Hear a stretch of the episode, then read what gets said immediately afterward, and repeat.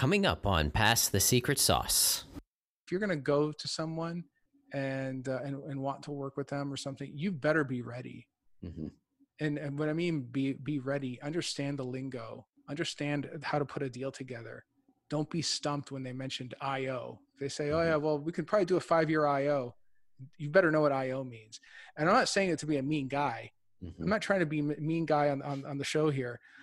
I'm I'm being very realistic. It's one thing I learned in New York City is that when they come at you, you better come at you better go hard and you better know what you're talking about. Because if you don't, they will disqualify you immediately and the doors close. You'll never talk to those people ever again. Mm-hmm.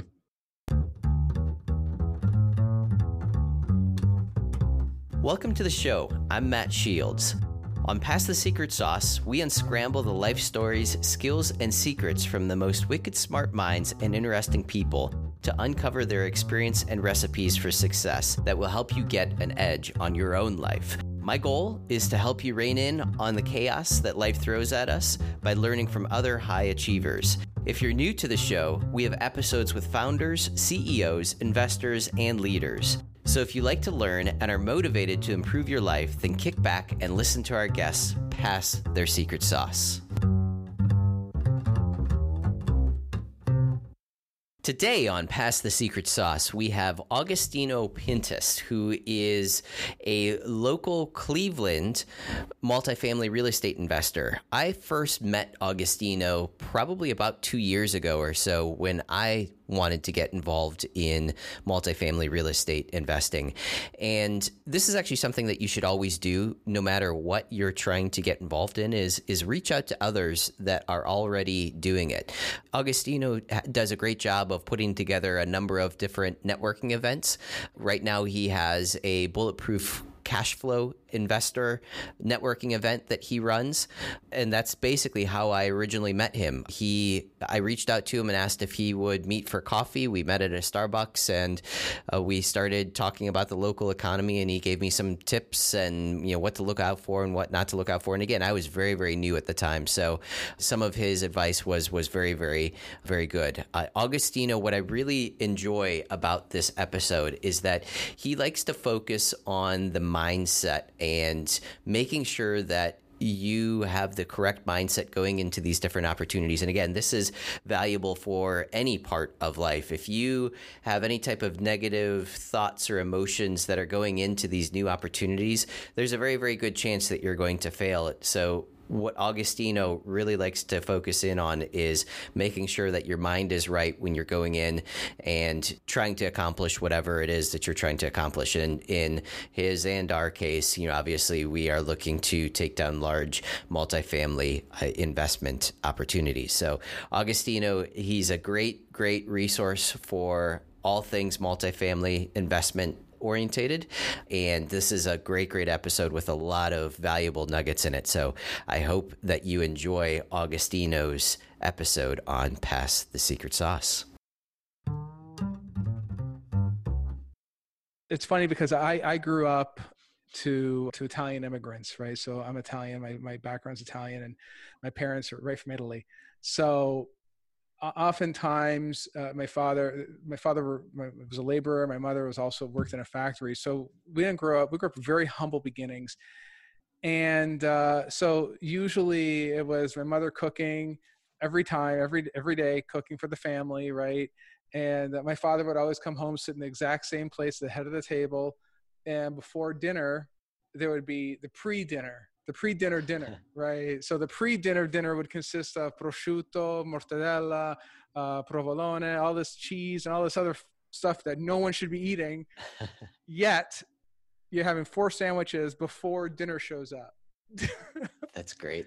so, so yeah, it, uh, it, like any Italian, like Italian family, it's all centered around food. There's a lot of food in, in the Italian uh, culture. So, yeah, for the most part, it was always very busy with eating a lot of food. That's fantastic. What's a favorite? Do you do you remember uh, still have favorites that were um, instilled in you growing up? Wow, you know what? As a kid, I, I would eat the, the, so we would get these these Italian rolls right right from Erie Street, right from right near where I grew up. Mm-hmm and we would have we'd always slice it up and, and we'd put provolone uh, different in different cheeses like two or three different cheeses in there and i used to love that they used to be my favorite thing That was my favorite thing. The fresh bread, soft bread. Oh my God, it was like Yeah. heaven. now, now, is this here in Cleveland or is this? Uh, no, this is in else? Windsor. This is Okay, in Windsor, okay, Windsor, okay. Ontario, Canada, where I was where I was born and raised. Yeah. Very cool. Very cool. Yeah. So, so talk a little bit about your your childhood. Did you were you the the kid that had entrepreneurial tendencies? You know, growing up, were you, you know, selling candy or anything like that, or you know, side job type things, or what? What was your your? yeah yeah you can say this so i was the firstborn of three and so the, the thing about being uh, raised uh, to italian immigrants that usually the first generations uh, they they usually become entrepreneurs right so i'm i'm the only one of the three of us that actually went that route but it all did start from when i was a when i was a child i, I was the first one to have the the lemonade stand first and only of the three of us to have the lemonade stand i was trying to find different ways to hustle i had the, the paper route all that stuff but it wasn't until I discovered computers when I was maybe eight or nine years old. Mhm. Uh, I, I still remember sitting there and they and they someone rolled in a, a Commodore PET, which most of your listeners won't even know Hmm. what that is. I don't know what that is. right? It's it's an old Commodore. You remember the Commodore 64? That's what I had. Yeah, I remember yeah, the it's 64. older. It's older than that. Okay. it's two generations older than that. Wow. it's super old. And uh, but as soon as I laid eyes on it, I saw that the computer with the green screen and a keyboard. I, I Mhm. fell in love. I'm like, I got to learn everything I can about that that machine, and that's exactly what I did. I, I I studied everything I could. I watched the TV shows back then. It was all on TV. There was no internet, and I was committed to learning everything I could about computers. And I was going to own my own computer company. That's what I was going to do, and that that is how it's going to be. And unfortunately, when you grow up to um, to conservative Italian immigrants, they are often often afraid of entrepreneurship. Mhm. Right? They are not big fans of entrepreneurship because to them, entrepreneurship entrepreneurship is is risky, Mhm. right? And in fact, it is not risky. I mean, it comes everything comes with a level of risk, but to me, having experienced both corporate America and the, the world of entrepreneurship, there are risks in both but I would rather choose my own direction in life any day of the week before turning it over to some some corporate guy who doesn't care anything about me or my family. Mhm. Right? Uh, I don't Completely know. That's just agree. me. Yeah. completely completely agree yeah so so you you learned everything you could about computers did, is that what you studied in school did you did you go to college and do that Yeah, whole route yeah, as so- well Yeah. So what I did was i in in grade school. I was already starting to code by the time I was uh, God. By the time I was ten or eleven years old, I was already writing BASIC.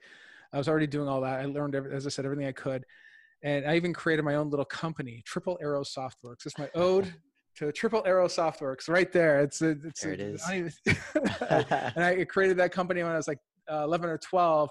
I, I came with a logo and everything, uh, and I did I did publish one game at 12 years old wow but I don't want to digress too far, but this is why the importance of mentors were very was very important because I think if back then I was say raised in a place like Silicon Valley or a place where there was a hub for tech as Mhm. opposed to a little town in Canada, my life would have probably been very different.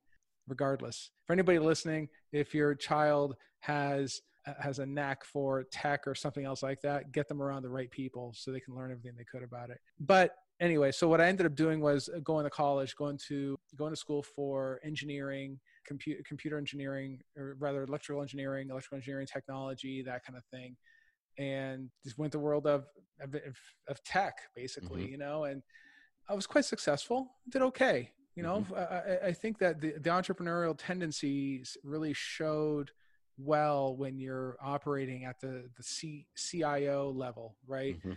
because the expectation from the CEO and the CFO and the rest of the C level team is that they want to have an entrepreneur lead that group. They don't Mhm. want to have to micromanage it. So, in that sense, being an entrepreneur was very helpful. But the journey from graduation of, of, of school to landing that f- finally good job was was rather bumpy because throughout that journey I was I, there's a lot of crappy companies out there Mhm. a lot of, there's more crappy companies than there are good companies and, and bad places to work than there are good places to work unfortunately and i think i found every single one of them because no matter what either either the company was underfunded they were not profitable it was Mhm. just a terrible place to be crappy bosses i, I can i can devote a, i can devote two podcasts easily on how not to run a company based on these these these uh, these bosses, and it would be totally entertaining. I swear, your your audience would be laughing and then and, and, then dropping jaws in disbelief. I'm telling you, yeah. it's insane.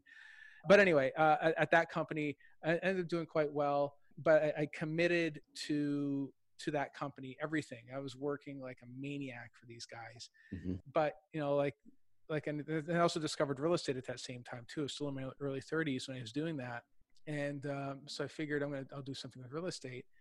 But the motivation to do real estate was not because I wanted to build wealth or build a legacy or to do any of the reasons that I'm doing it today. Back then, the motivation was if if I get fired, I need to have a backup plan. That mm-hmm. was that was the whole motivation, mm-hmm. which is so, which is totally messed up. Yeah, it came from fear rather than exactly. Yeah. And and I, I, think that for many people that are living the, the corporate uh, the, the the 40 hour nine to five scenario they they live like that i mean, I, can't, I can't be the only one out there mm-hmm. you know i can't be i'm sure there's other people that feel the same way you know and and lo and behold i mean i was very successful at this company i, I helped them go public I created technology that was unheard of in the industry, the, the things that, that have never been seen before, because I, I, was not an industry guy. I came from manufacturing, mm-hmm. not not financial services like this company was.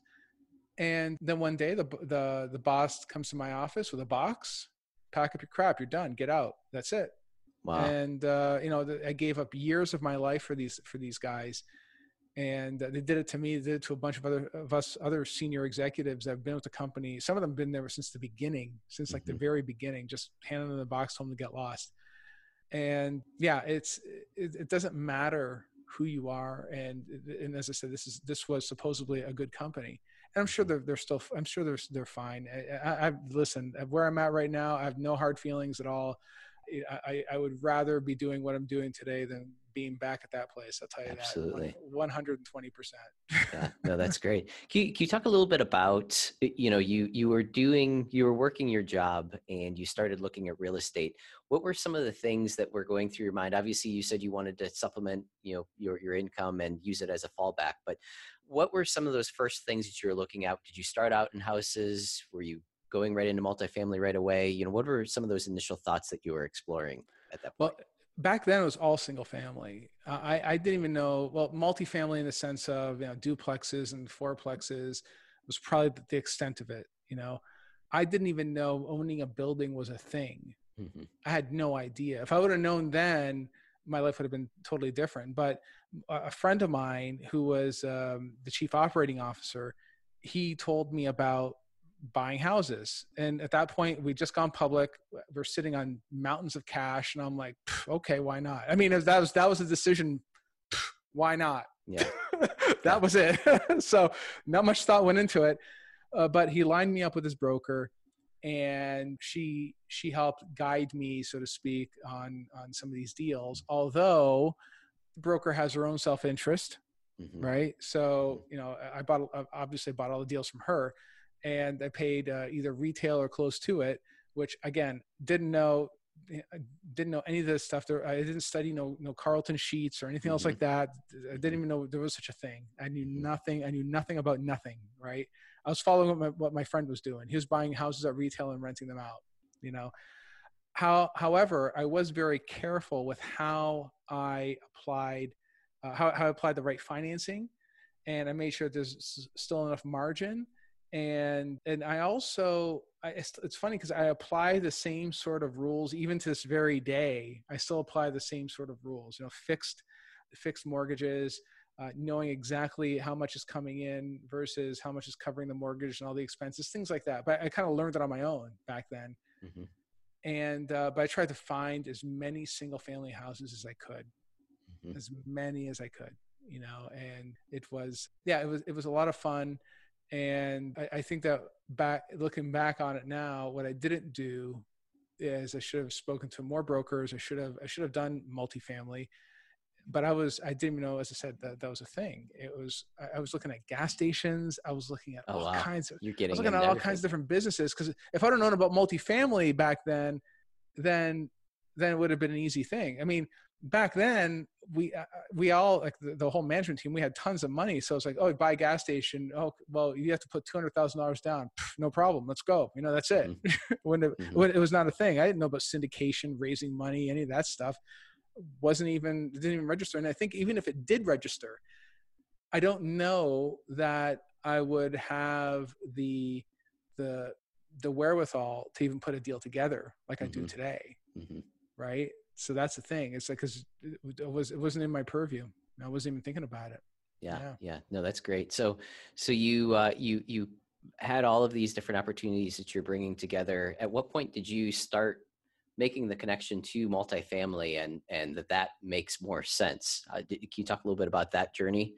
Sure. Yeah. Well, it was actually many years later. So mm-hmm. after after I left that company, I you know you really got to be careful with what people tell you and uh, the when, when you're working for a company and you have a lot of success and everybody like you you walk down the hall giving you high fives and everybody's loving on you right kind of like and then, then they, they tell you how great you are kind of let it define you you know mm-hmm. and then all of a sudden one day here's the box get out of here you're done you're a piece of crap you really have to watch what you let into your head mm-hmm. and i really let it get to me and it really set me on on on a, on a path of um, a really a really bad path, I should say. Like was, I was floating around from job to job to job without any focus, without any why.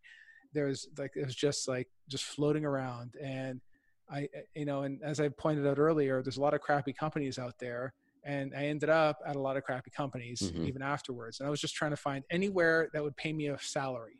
Mm-hmm. That's all I was looking for and because of that, I would just go from job to job to job.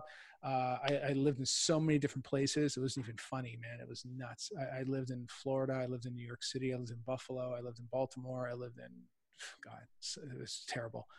I mean, it was an experience. It was an experience. I shouldn't say it's terrible from the standpoint. I think it's terrible from this from the standpoint of it was a waste of time. Yeah. Right. Yeah. The time is the one thing that we're never, never, never going to get back, and and uh, every minute that's wasted is another one you'll you'll never ever ever be able to reproduce right so it's very important you spend it doing the right things and i wasn't you know mm-hmm. i didn't have the i wasn't surrounded by the right people i wasn't taking in the right knowledge i wasn't doing what needed to be done to build success many years later i ended up working at a, at a, at a pretty good company actually and I, when i was working and living in new york I met up with this guy. He was running a company in Indianapolis. He asked me to come on board as his CIO, so I did and uh, we had a good run. It was I was able to take this company, turn it around. I mean, he he was largely out of town. He was uh, either operating out of New York or, or just you know doing sales basically, mm-hmm. and I was running running the business through technology and was able to stabilize the environment. Things were going great until one day, the equity firm that owns the company and the CEO that hired me have a falling out. So oh. what does he do? He bounces New guy comes in. New guy doesn't like me, and you know the rest of the story. Yeah, yeah. Guess who gets the box again? Yeah. Right. So so here I am in my 40s, right? and uh, I'm in Indianapolis. I uh, I just meet my uh, I, I, just met, I just literally just met a girl the, the the day before, and who's now my wife. But I met her, and they said, "Well, we're on a second date. Hey, listen, I'm um, I'm out of here. I'm going to be leaving in a couple weeks or whatever. I'm going to Michigan, selling off all my houses, going to Virginia, selling everything. I'm selling it all. Yeah. He's like, well, what are you going to do? I go, I'm not sure yet. So you're welcome to come along if you want. And she says, okay. wow. she does. That's she fantastic. Does. That's and great. Yeah, she does. So, so what happened is, is that I, I, I knew I was going to do something in real estate. Mm-hmm but I wasn't focused on it yet. I wasn't prepared. My, my, I didn't have that mental shift yet. But I did know one thing. I did know was that I had to do something on my own. I was not cut out to hand my time. The only the only thing I have left it, it, over to someone else that doesn't give a crap about me, mm-hmm. right, or my family, right. And because uh, you only get once around the ride on this one Mm-hmm. Anyone listening, you, know, you only get one shot. This is it. You can, if you want, you can believe what happens in the afterlife and all that stuff. That's super. you like i don't know what happens in the afterlife but i do know this in this current reality that you're living right now there's only one shot that's all i know and i decided that that's what i was going to do i was going to do something so i knew that throughout the turmoil that was going on in my life that that that small real estate portfolio that i had left because i sold off some, a lot of it it was still making a little bit of money so i figured you know what i'm going to do something in real estate that's all i do something mm-hmm. something in real estate and I was talking to a friend of mine, a real estate attorney, and I just happened to be looking. I had the phone to my ear. I'm looking out the window, and I see a building, like a, maybe it might have been I don't know, 28 unit building or something like that. And I asked him, I go, who who owns that? He goes, What do you mean who owns it? I go, like who owns the building? Like, does a bank own it? Like, does the government own it? Who owns it? Mm-hmm. mm-hmm. he was like, What do you mean? People own it. And I go, What do you mean people? What people? how do they buy it? Syndication. He explains to me the art of raising money, the art of of syndicating a deal. He was a real estate attorney, right? And I'm like, oh, that's what I'm going to do. I will do that. Mm-hmm. So I, I, was I was in Virginia when all this happened, and I decided, you know what? I'm selling everything. I literally loaded everything I had left in my truck with my girlfriend at the time, and we drove to Ohio and decided Ohio was going to be the place we're going to do this. Mm-hmm. I took on a consulting role, my very last consulting role, and I made a promise to her. I said, you know what? This is going to be the last job I ever have. I'm never working for someone else ever again. Mm-hmm. And it's it's been like that ever since. You know, fantastic. yeah, yeah. So, it, has been quite a journey. It's been quite a journey. But I, I will say that it, it, wasn't it wasn't easy. There could have been a, a lot more shortcuts I could have taken. Mm-hmm. I, I didn't have I, I, did have virtual mentors and, and and you know in books and things like that. But i think that if i had a more purposeful mentor and, and a coach which i did have in, in virginia by the way i did have a coach when all that stuff was happening those discussions uh, uh, i did get a, a personal coach and he was able to help in some way provide some clarity. But having and surrounding yourself with those people made all the difference mm-hmm. and that's what it was. If I would have done that earlier on, it would have saved me a whole ton of time, like a ton of time. Yeah. So that so that would have been your shortcut that you're talking yeah. about is is reach out to more mentors sooner. yeah. Yeah. Yeah. But you know what though? It's, but it's a double edged sword, right? I mean, I'll get people that reach out to me sometimes, and they're they have not done the work yet. They're not mm-hmm. prepared mm-hmm. to be talking yet. You know, mm-hmm. they really have to. If you're going to go to someone and uh, and and want to work with them or something, you better be ready. Mm-hmm. And and what I mean be be ready, understand the lingo, understand how to put a deal together.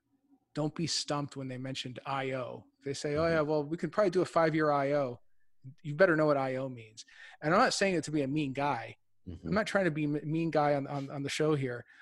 I'm I'm being very realistic. It's one thing I learned in New York City is that when they come at you, you better come at you better go hard and you better know what you're talking about. Because if you don't, they will disqualify you immediately and the doors close. You never talk to those people ever again. Mm-hmm.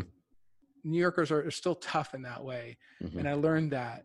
I learned that there, and it still stayed with me even to this very day. I st- I'm still very much the same way.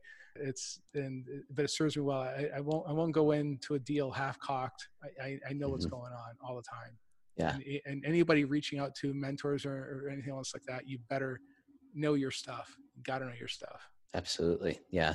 So so can you talk a little bit about thinking about the first deal that you underwrote and the first deal that you said yeah i'm going to do this. I'm going to take this down. Where did you where did you get your your learnings from? I mean were you were you just figuring it out as you go? You know you mentioned that you had some books that you that you consumed but what was your process for evaluating you know that first deal and you know yes this is a go we're going to go after this one so there was it's funny it's funny this is a funny story. So yeah there's a lot of books i consume robert the usual suspects robert kiyosaki and and i also did some stuff with sam zell and and others which teach you the more strategic side of things not so much the tactical mm-hmm. side you know. So back then it was all a lot of podcasts, just listening to people describe how they put deals together, right? And so I started analyzing deals on my own, and I was analyzing maybe 150 to 200 deals a week hmm. a week and i was looking at deals out of my market inside my market anywhere right mm-hmm. i would just mm-hmm. go to loopnet and just start pulling down a deal run the numbers this deal doesn't work as you know, should be no surprise if anybody's on LoopNet. yeah, yeah. But what what is a number that would work, right? I mean, I started practicing. I would make the phone calls. I would call the broker mm-hmm. and get to know them. Call the brokers outside of my uh, outside of my area, and you know maybe call a broker in California. I would never buy anything in California. I think it's it's ridiculous. Mm-hmm. But I would call them and practice. You know, mm-hmm. I was doing stuff like that. You know, I was doing the stuff that nobody would would ever want to do because they they're afraid of getting embarrassed. I didn't care. Yeah. I, I, want, I, I was committed to learning this business. And then one day, I did have like I was practicing my numbers. I, had LoopNet up, and there's a deal uh, in in Canton, Ohio. And my so this is my first big deal, right? And it's funny because a big deal to me is not the same as it was back then. Now, back then it was a one point. Uh, their asking price was one point six five million, mm-hmm. which today is like tiny, right? Mm-hmm. It wasn't that long ago either. And my my property manager was who was managing a small some small deals for me. He was he was running this deal, and he said, I said, hey hey Gary, what's going on with this deal here? You have it's, it's on LoopNet. He goes, I just fell out of contract two hours ago. I said, really? What's the bottom line number? He says, 1465, 1.4 million, basically, right? And I said, send over a PSA. I'll sign it right now. Mm-hmm. I don't recommend your listeners do any of this stuff. right. But I did it. That's how I yeah. did it. So he sends over a PSA. I sign it. I send it back. And I'm like, okay, I gotta find. I gotta find. Now I gotta find the money for all this. Exactly. I had, like, now, fortunately, I already had. I had an idea as to where I was going to get the the lender from. Like I had enough money eh, for earnest and, and, and inspections and things like that. So, but I still have to find the the the the, the actual uh, equity. So, I, I, got. I hit the phones. Mm-hmm. I made one phone call, and she just hung up on me which was mm-hmm. somewhat surprising. I thought she was very, very nice. I made the second phone call, explained the deal, pitched it to her. She's like, I'm in, let's roll. Vertus Technology is a custom business software solution provider. Are you tired of manual entry into an old system that creates more work than it helps? Does your company suffer from constant pain and frustration around its business processes? Do you spend a lot of time and money trying to hunt information down or figure out what is happening in your business? Vertus Technology can help solve all of this.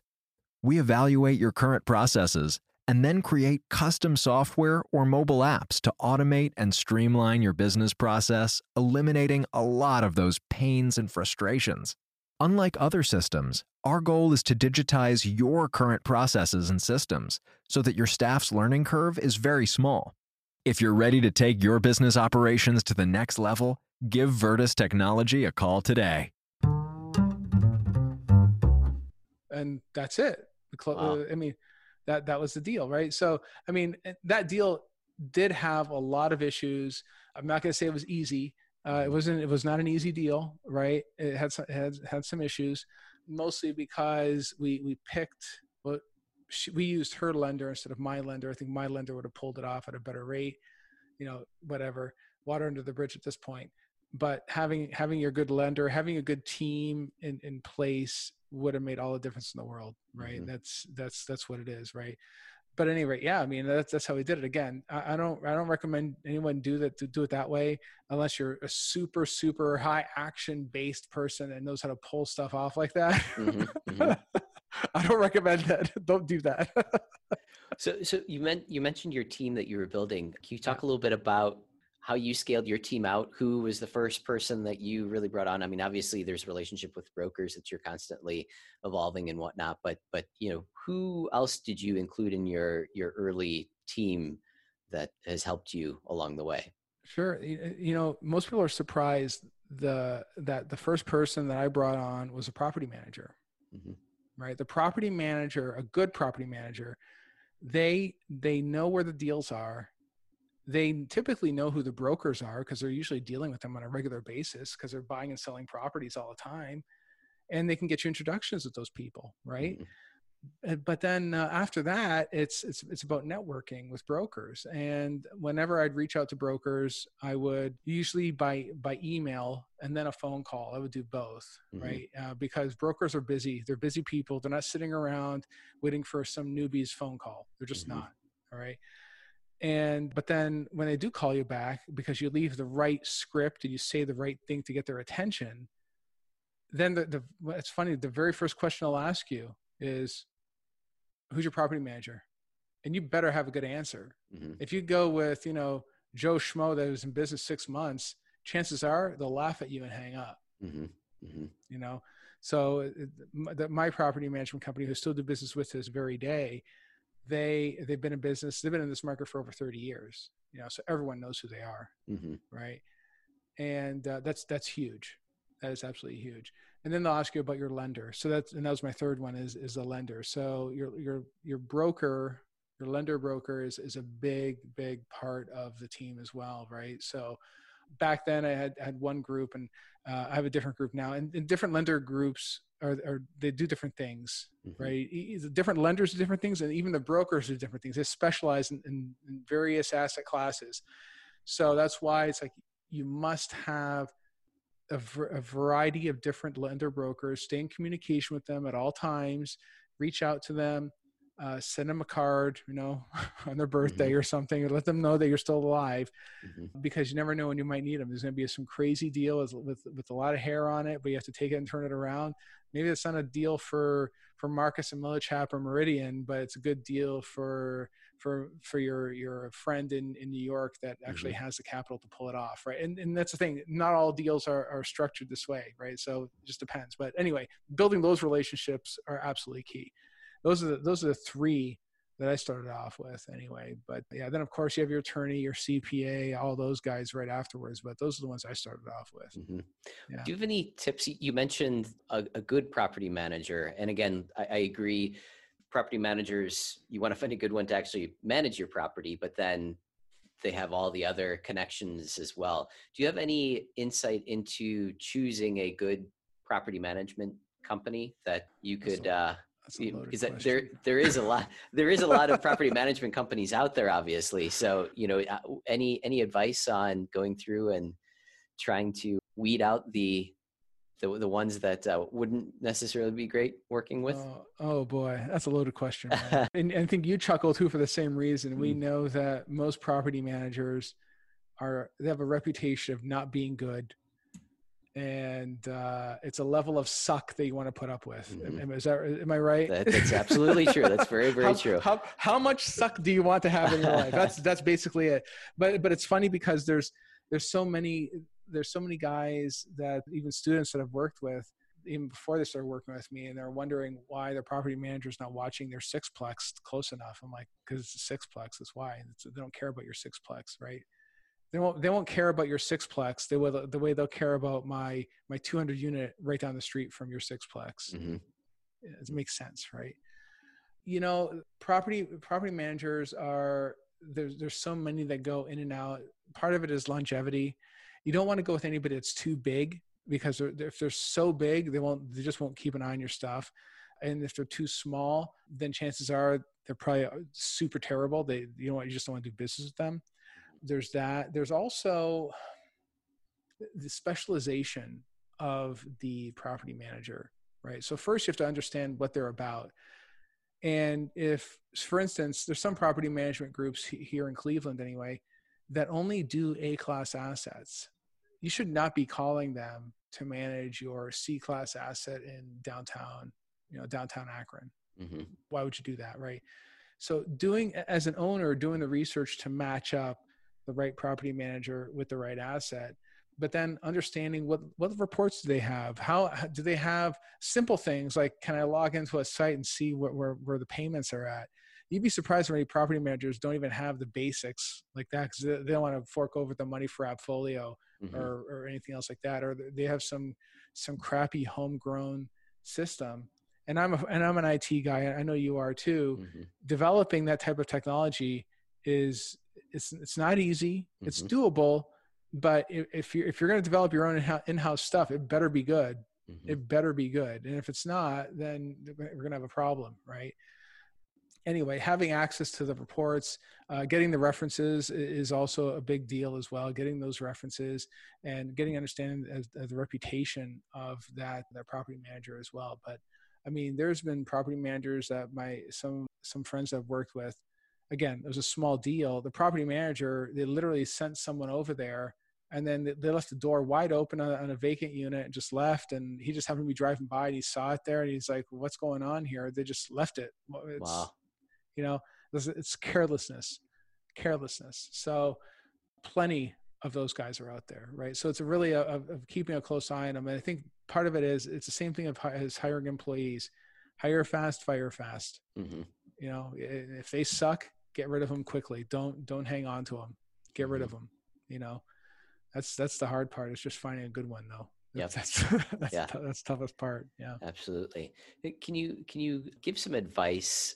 You uh, again, you've obviously done quite a few different projects now. Can you give some advice on raising money and how to find people that potentially could be interested in you know in an opportunity and you know again this is again very much a relationship based so this is something that you know normally happens over a period of time but mm-hmm. but can you talk a little bit about your process that you use to i guess identify outreach and convert that person into a investor yeah yeah well i mean part here's the thing it all starts way way way before you actually have a deal so when you're not looking at deals and you're not and you're not looking at numbers and you're not networking with people or networking with other other entrepreneurs you are raising money all the time. That is what you're doing. You're going to other types of events. You're trying to find people that might be interested. And it's a very very long sales cycle long sales cycle right? You really have to determine what type of asset if they're even if they're even interested in investing period mm-hmm. right I have, I have, a friend of mine he's he's got money he want to invest in real estate he thinks he thinks real estate's too risky so he invests in wow. penny stocks wow I, I, swear to god that's what he does whatever, you know, but that's okay. Different strokes, different folks, I guess, right? Mm-hmm. So, but I mean, it's it, it takes a very very long time to do that. So unlike some of the other people that might be listening and, and you know there's other gurus saying oh yeah you just find a deal and just partner up with somebody. Easy as that. No. No no no. You could.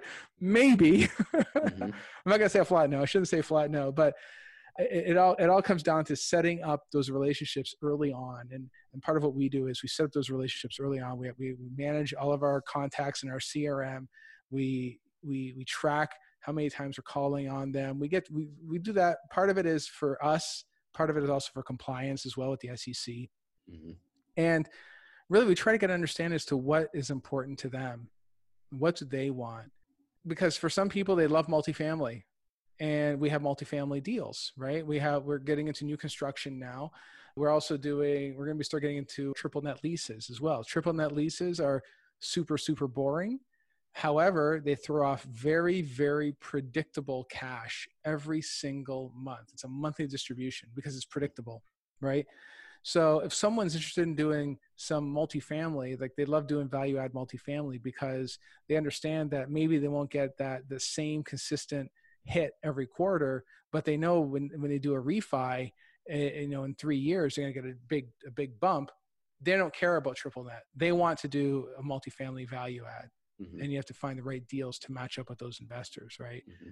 And anyway, so part of what we do is we we we dress the part, of course. We go and meet with them. We understand what they're about. We understand what they want. We track all that. We maintain communication with them, right? We put them into our database and we say, hey, we're working on this deal just let you know. It's kind of like you're maintaining, you're staying at the top of their mind. So mm-hmm. one day you actually do have a deal that fits what they're looking for, you can then say, pitch them, pitch them a deal, right? Say, hey, look, here's a deal we have right now. It's over in West Cleveland. It's it's 200 units. Here's the expected return. Here's the cash on cash. Here's the IRR. If you're interested, go ahead, hit the portal. If you want to get on a phone call, yada yada yada. Then we, then of course we might do a webinar, get people on a webinar, show them the asset, show them what the upside is, why it's a great deal. And typically that works wonders. You know, mm-hmm. Usually it works wonders. During a pandemic, it's a little tougher. Mm-hmm. For when you're trying to do a $15 million raise, it's a little harder. mm-hmm. But it still works. It still works regardless. It still works regardless. Yeah. So, yes. Yeah, so, so uh, you're going through the, the, this process right now where you're raising funds for a project, and we are kind of on the back end of of the uh, pandemic. Can you talk a little bit about what you've seen that's different now, changed? Uh, are you changing your approach, strategy at all to you know the current market conditions? You can talk a little bit about that? I mean, I think the change, the changes that we're making on our side have really to do with the amount of money that has to get raised, right? So when, for instance, we're working on a deal right now, it's a small deal, and I think the raise is only going to be, I don't know, nine hundred thousand dollars or something like that. It's a, as I said, small deal, and now the lender is asking for like six months of IO, and so that means super. So we have to overraise basically to cover that six months of IO, right? Mm-hmm. The rates are still good. We really have to be careful about who we align with. Everyone should always be careful about the lenders they align with. I mean. I'm, I'm lining up with, with a great lender who have done other deals with in the past. And the reason why I do that is because you don't want to get left at the altar. You know, and we spoke about that in the green room before, mm-hmm. is that the last thing you want to do is connect with someone on LinkedIn, which I get all the time, hey, you have any deals to send our way? No, I don't. Mm-hmm. Right. I mean, I'm not trying to be rude. I'm not trying to be a jerk, but I'm only going to work with people that I know can close a deal. It includes a lender broker because mm-hmm. listen, you may raise all the money. Your credit might be fine. Your partners might be fine. But for whatever reason, the lender just doesn't want to perform. That happens. Mm-hmm. And no one knows why. at least, mm-hmm. at least I'm not going to tell you anyway and that's why having a track record with that with that lender and with that with that broker is is absolutely key yeah but anyway i think that that the capital markets they're they're currently going crazy right now even now they're still it's still tough to to for some people to get financing but if you can get it it's it's it's it's really really good you can you, you can find some really good rates out there for people that are trying to do smaller deals, which we're which we're not doing. I say smaller deals, less than a million. Uh, you might be best served looking at a local, uh, at a, at a credit union or, or, a local bank, not a local branch, but a local bank to that mm-hmm. building. If you do that, you'll have a better chance of closing the deal because if the if the lender likes, like say for instance, you're doing something in I don't know, I'll use West Cleveland again and doing maybe a 100 unit apartment building for $3 million or something like that. Maybe there's a credit union right nearby and they they might like the area you can you can approach them maybe use them as a backup. I always say use a broker pay the extra point whatever mm-hmm. it is doesn't matter pay a broker. It's their mm-hmm. job to find you the best price right but if you're if you're not into doing that try to find one that's that's local to the asset itself. That's another little quick tip there for anybody who's doing deals out there. Yeah, no, that's great. That's great. The the triple net leases. What what has drawn you to that? You know, to that. Uh, obviously, I know that it, it throws off cash. I guess talk a little bit about what types of assets that would be and what your what the appeal is uh, yeah. to that. No, the, the the good thing about triple net leases is that it throws off consistent cash flow month over month over month over month. It's it's uh, it's it's guaranteed. Mm-hmm. It's there's a corporate guarantee backing it up, mm-hmm. right? And I'm not just saying it just because they're saying, "Oh, it's guaranteed," like they say on no, no, on TV. No, no, this is real. It's a, it's a real corporate guarantee, right?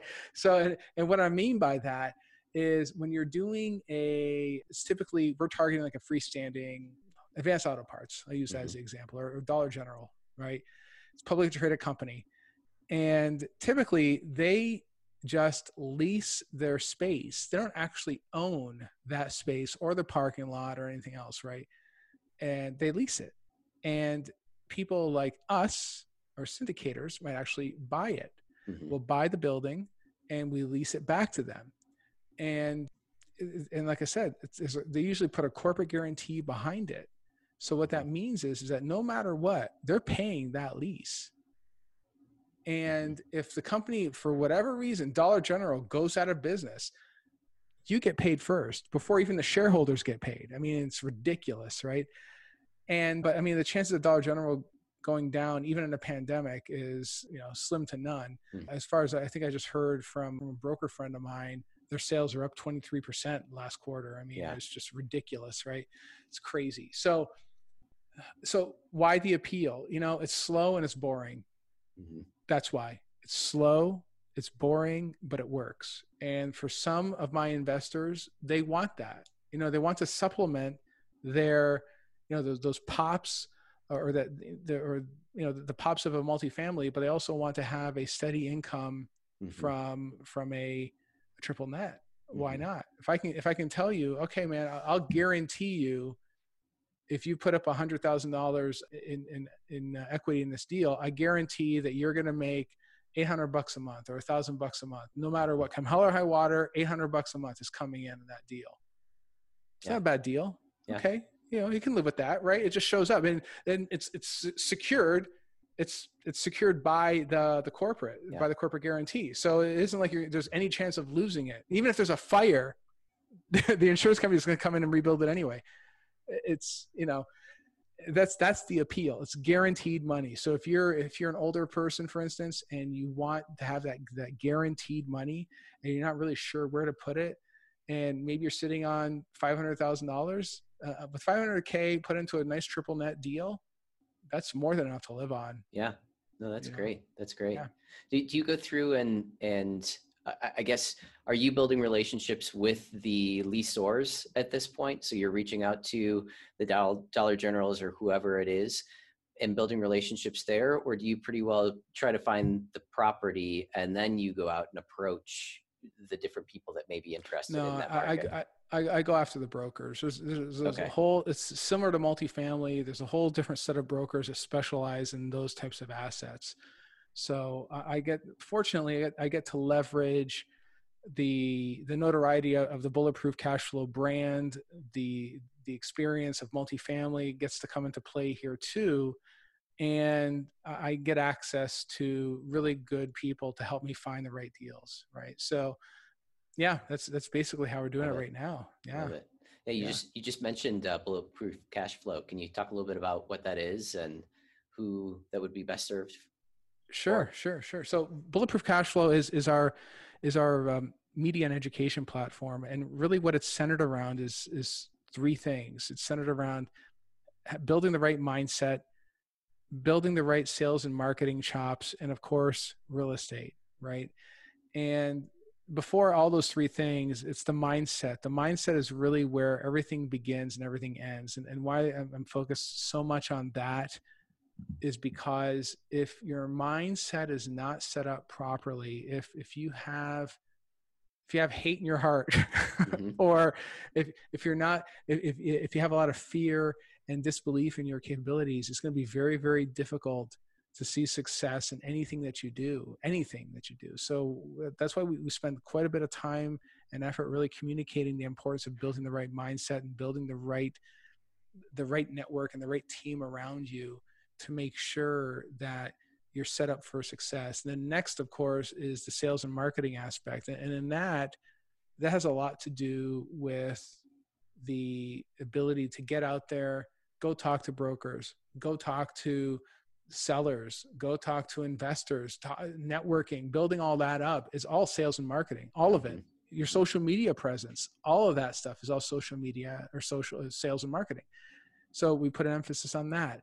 And then finally, of course, the real estate side. And I'm a I'm a really a real big multifamily guy. I, I strongly believe in multifamily. It's it's a highly resilient asset, uh, and I also believe in, in having an extreme focus on what you do, right? So, I am by no means like trying to spread myself thin and doing fix and flips and doing uh, houses and doing doing multifamily and doing all these other things. I what I did was I set up because I set up my and we talked about this my team years ago to handle the multifamily stuff. It's running, it's operational, it's doing great, super. Now I can focus on doing other things. You know, it's I mentioned development and the triple net stuff. Development already have a, a good team already waiting in the wings for us to get this deal closed, and they're going to start developing it. And, and the triple net stuff, I have partners, I have friends that also work in this business as well. So right now I'm building a team up for that. And unfortunately, there isn't much to do with it. But anyway, on Bulletproof Cash Flow, we're talking about we're talking about anything to do with real estate and, and ways to build passive income, right? Or things that support the building of passive income. So it could be anything from multifamily to to flipping flipping notes to um, maybe maybe a current house flipper and you want to get out of that business. We talk to people that, that have done that but it's, it's all people that are the best at what they do you know? So typically in the mindset side we, we typically have published authors tedx speakers ted talk speakers uh, new york times bestsellers. Those are the types of people that we have on that show. And on the mindset and sales uh, folks those are usually the best in breed people that most most of your audience would have at least heard of or know of and the the same thing with the with the with the real estate too. I mean, not everyone has to be famous. You're, what you're trying to do is you're trying to pull out of the entrepreneur the best information they have and, and to the ability to can use it in your own life you know and that's what we're trying to do. That's the value that we're trying to deliver to the audience. Yeah. Yeah. No i love it. I love it. Yeah. It's always great to learn from people who have been there and done it and you know know what you're going through so yeah yeah um, even if it's only one year ahead you know yeah. even if they're only one year ahead of, from you you're like oh yeah i didn't i never did that i never thought to even do the xyz that's a good idea i might do that you know yeah. that kind of thing sure no it's yeah it's fantastic well Agostino this is uh, this is great uh, if people wanted to learn more about you or uh, bulletproof cash flow what would be the best way to to reach out get in touch with you you know, learn more about that kind of stuff. Sure uh, they can reach out on the on our facebook uh, group bulletproofcashflow.com or facebook slash bulletproofcashflow.com bullet facebook slash bulletproof let's try that again. You can also go to the website bulletproofcashflow.com we're on instagram we're on twitter we're, we're everywhere. So just reach out. I always love to hear from people love it love it no this is great i uh, certainly appreciate the time and looking forward to, to hearing how some of the triple net stuff works out for you. I, uh, yeah, it's gonna, it's gonna be that, exciting. So no, that's great. That's great. Yeah, it's, it's gonna be exciting. excellent. We will. Uh, I'm sure we'll be in touch here in the in the future, and we can have you back on the show and and uh, learn a little bit more from you. Yeah, I'd love to share. All right, thanks. Thanks for listening, and remember, pass the secret sauce.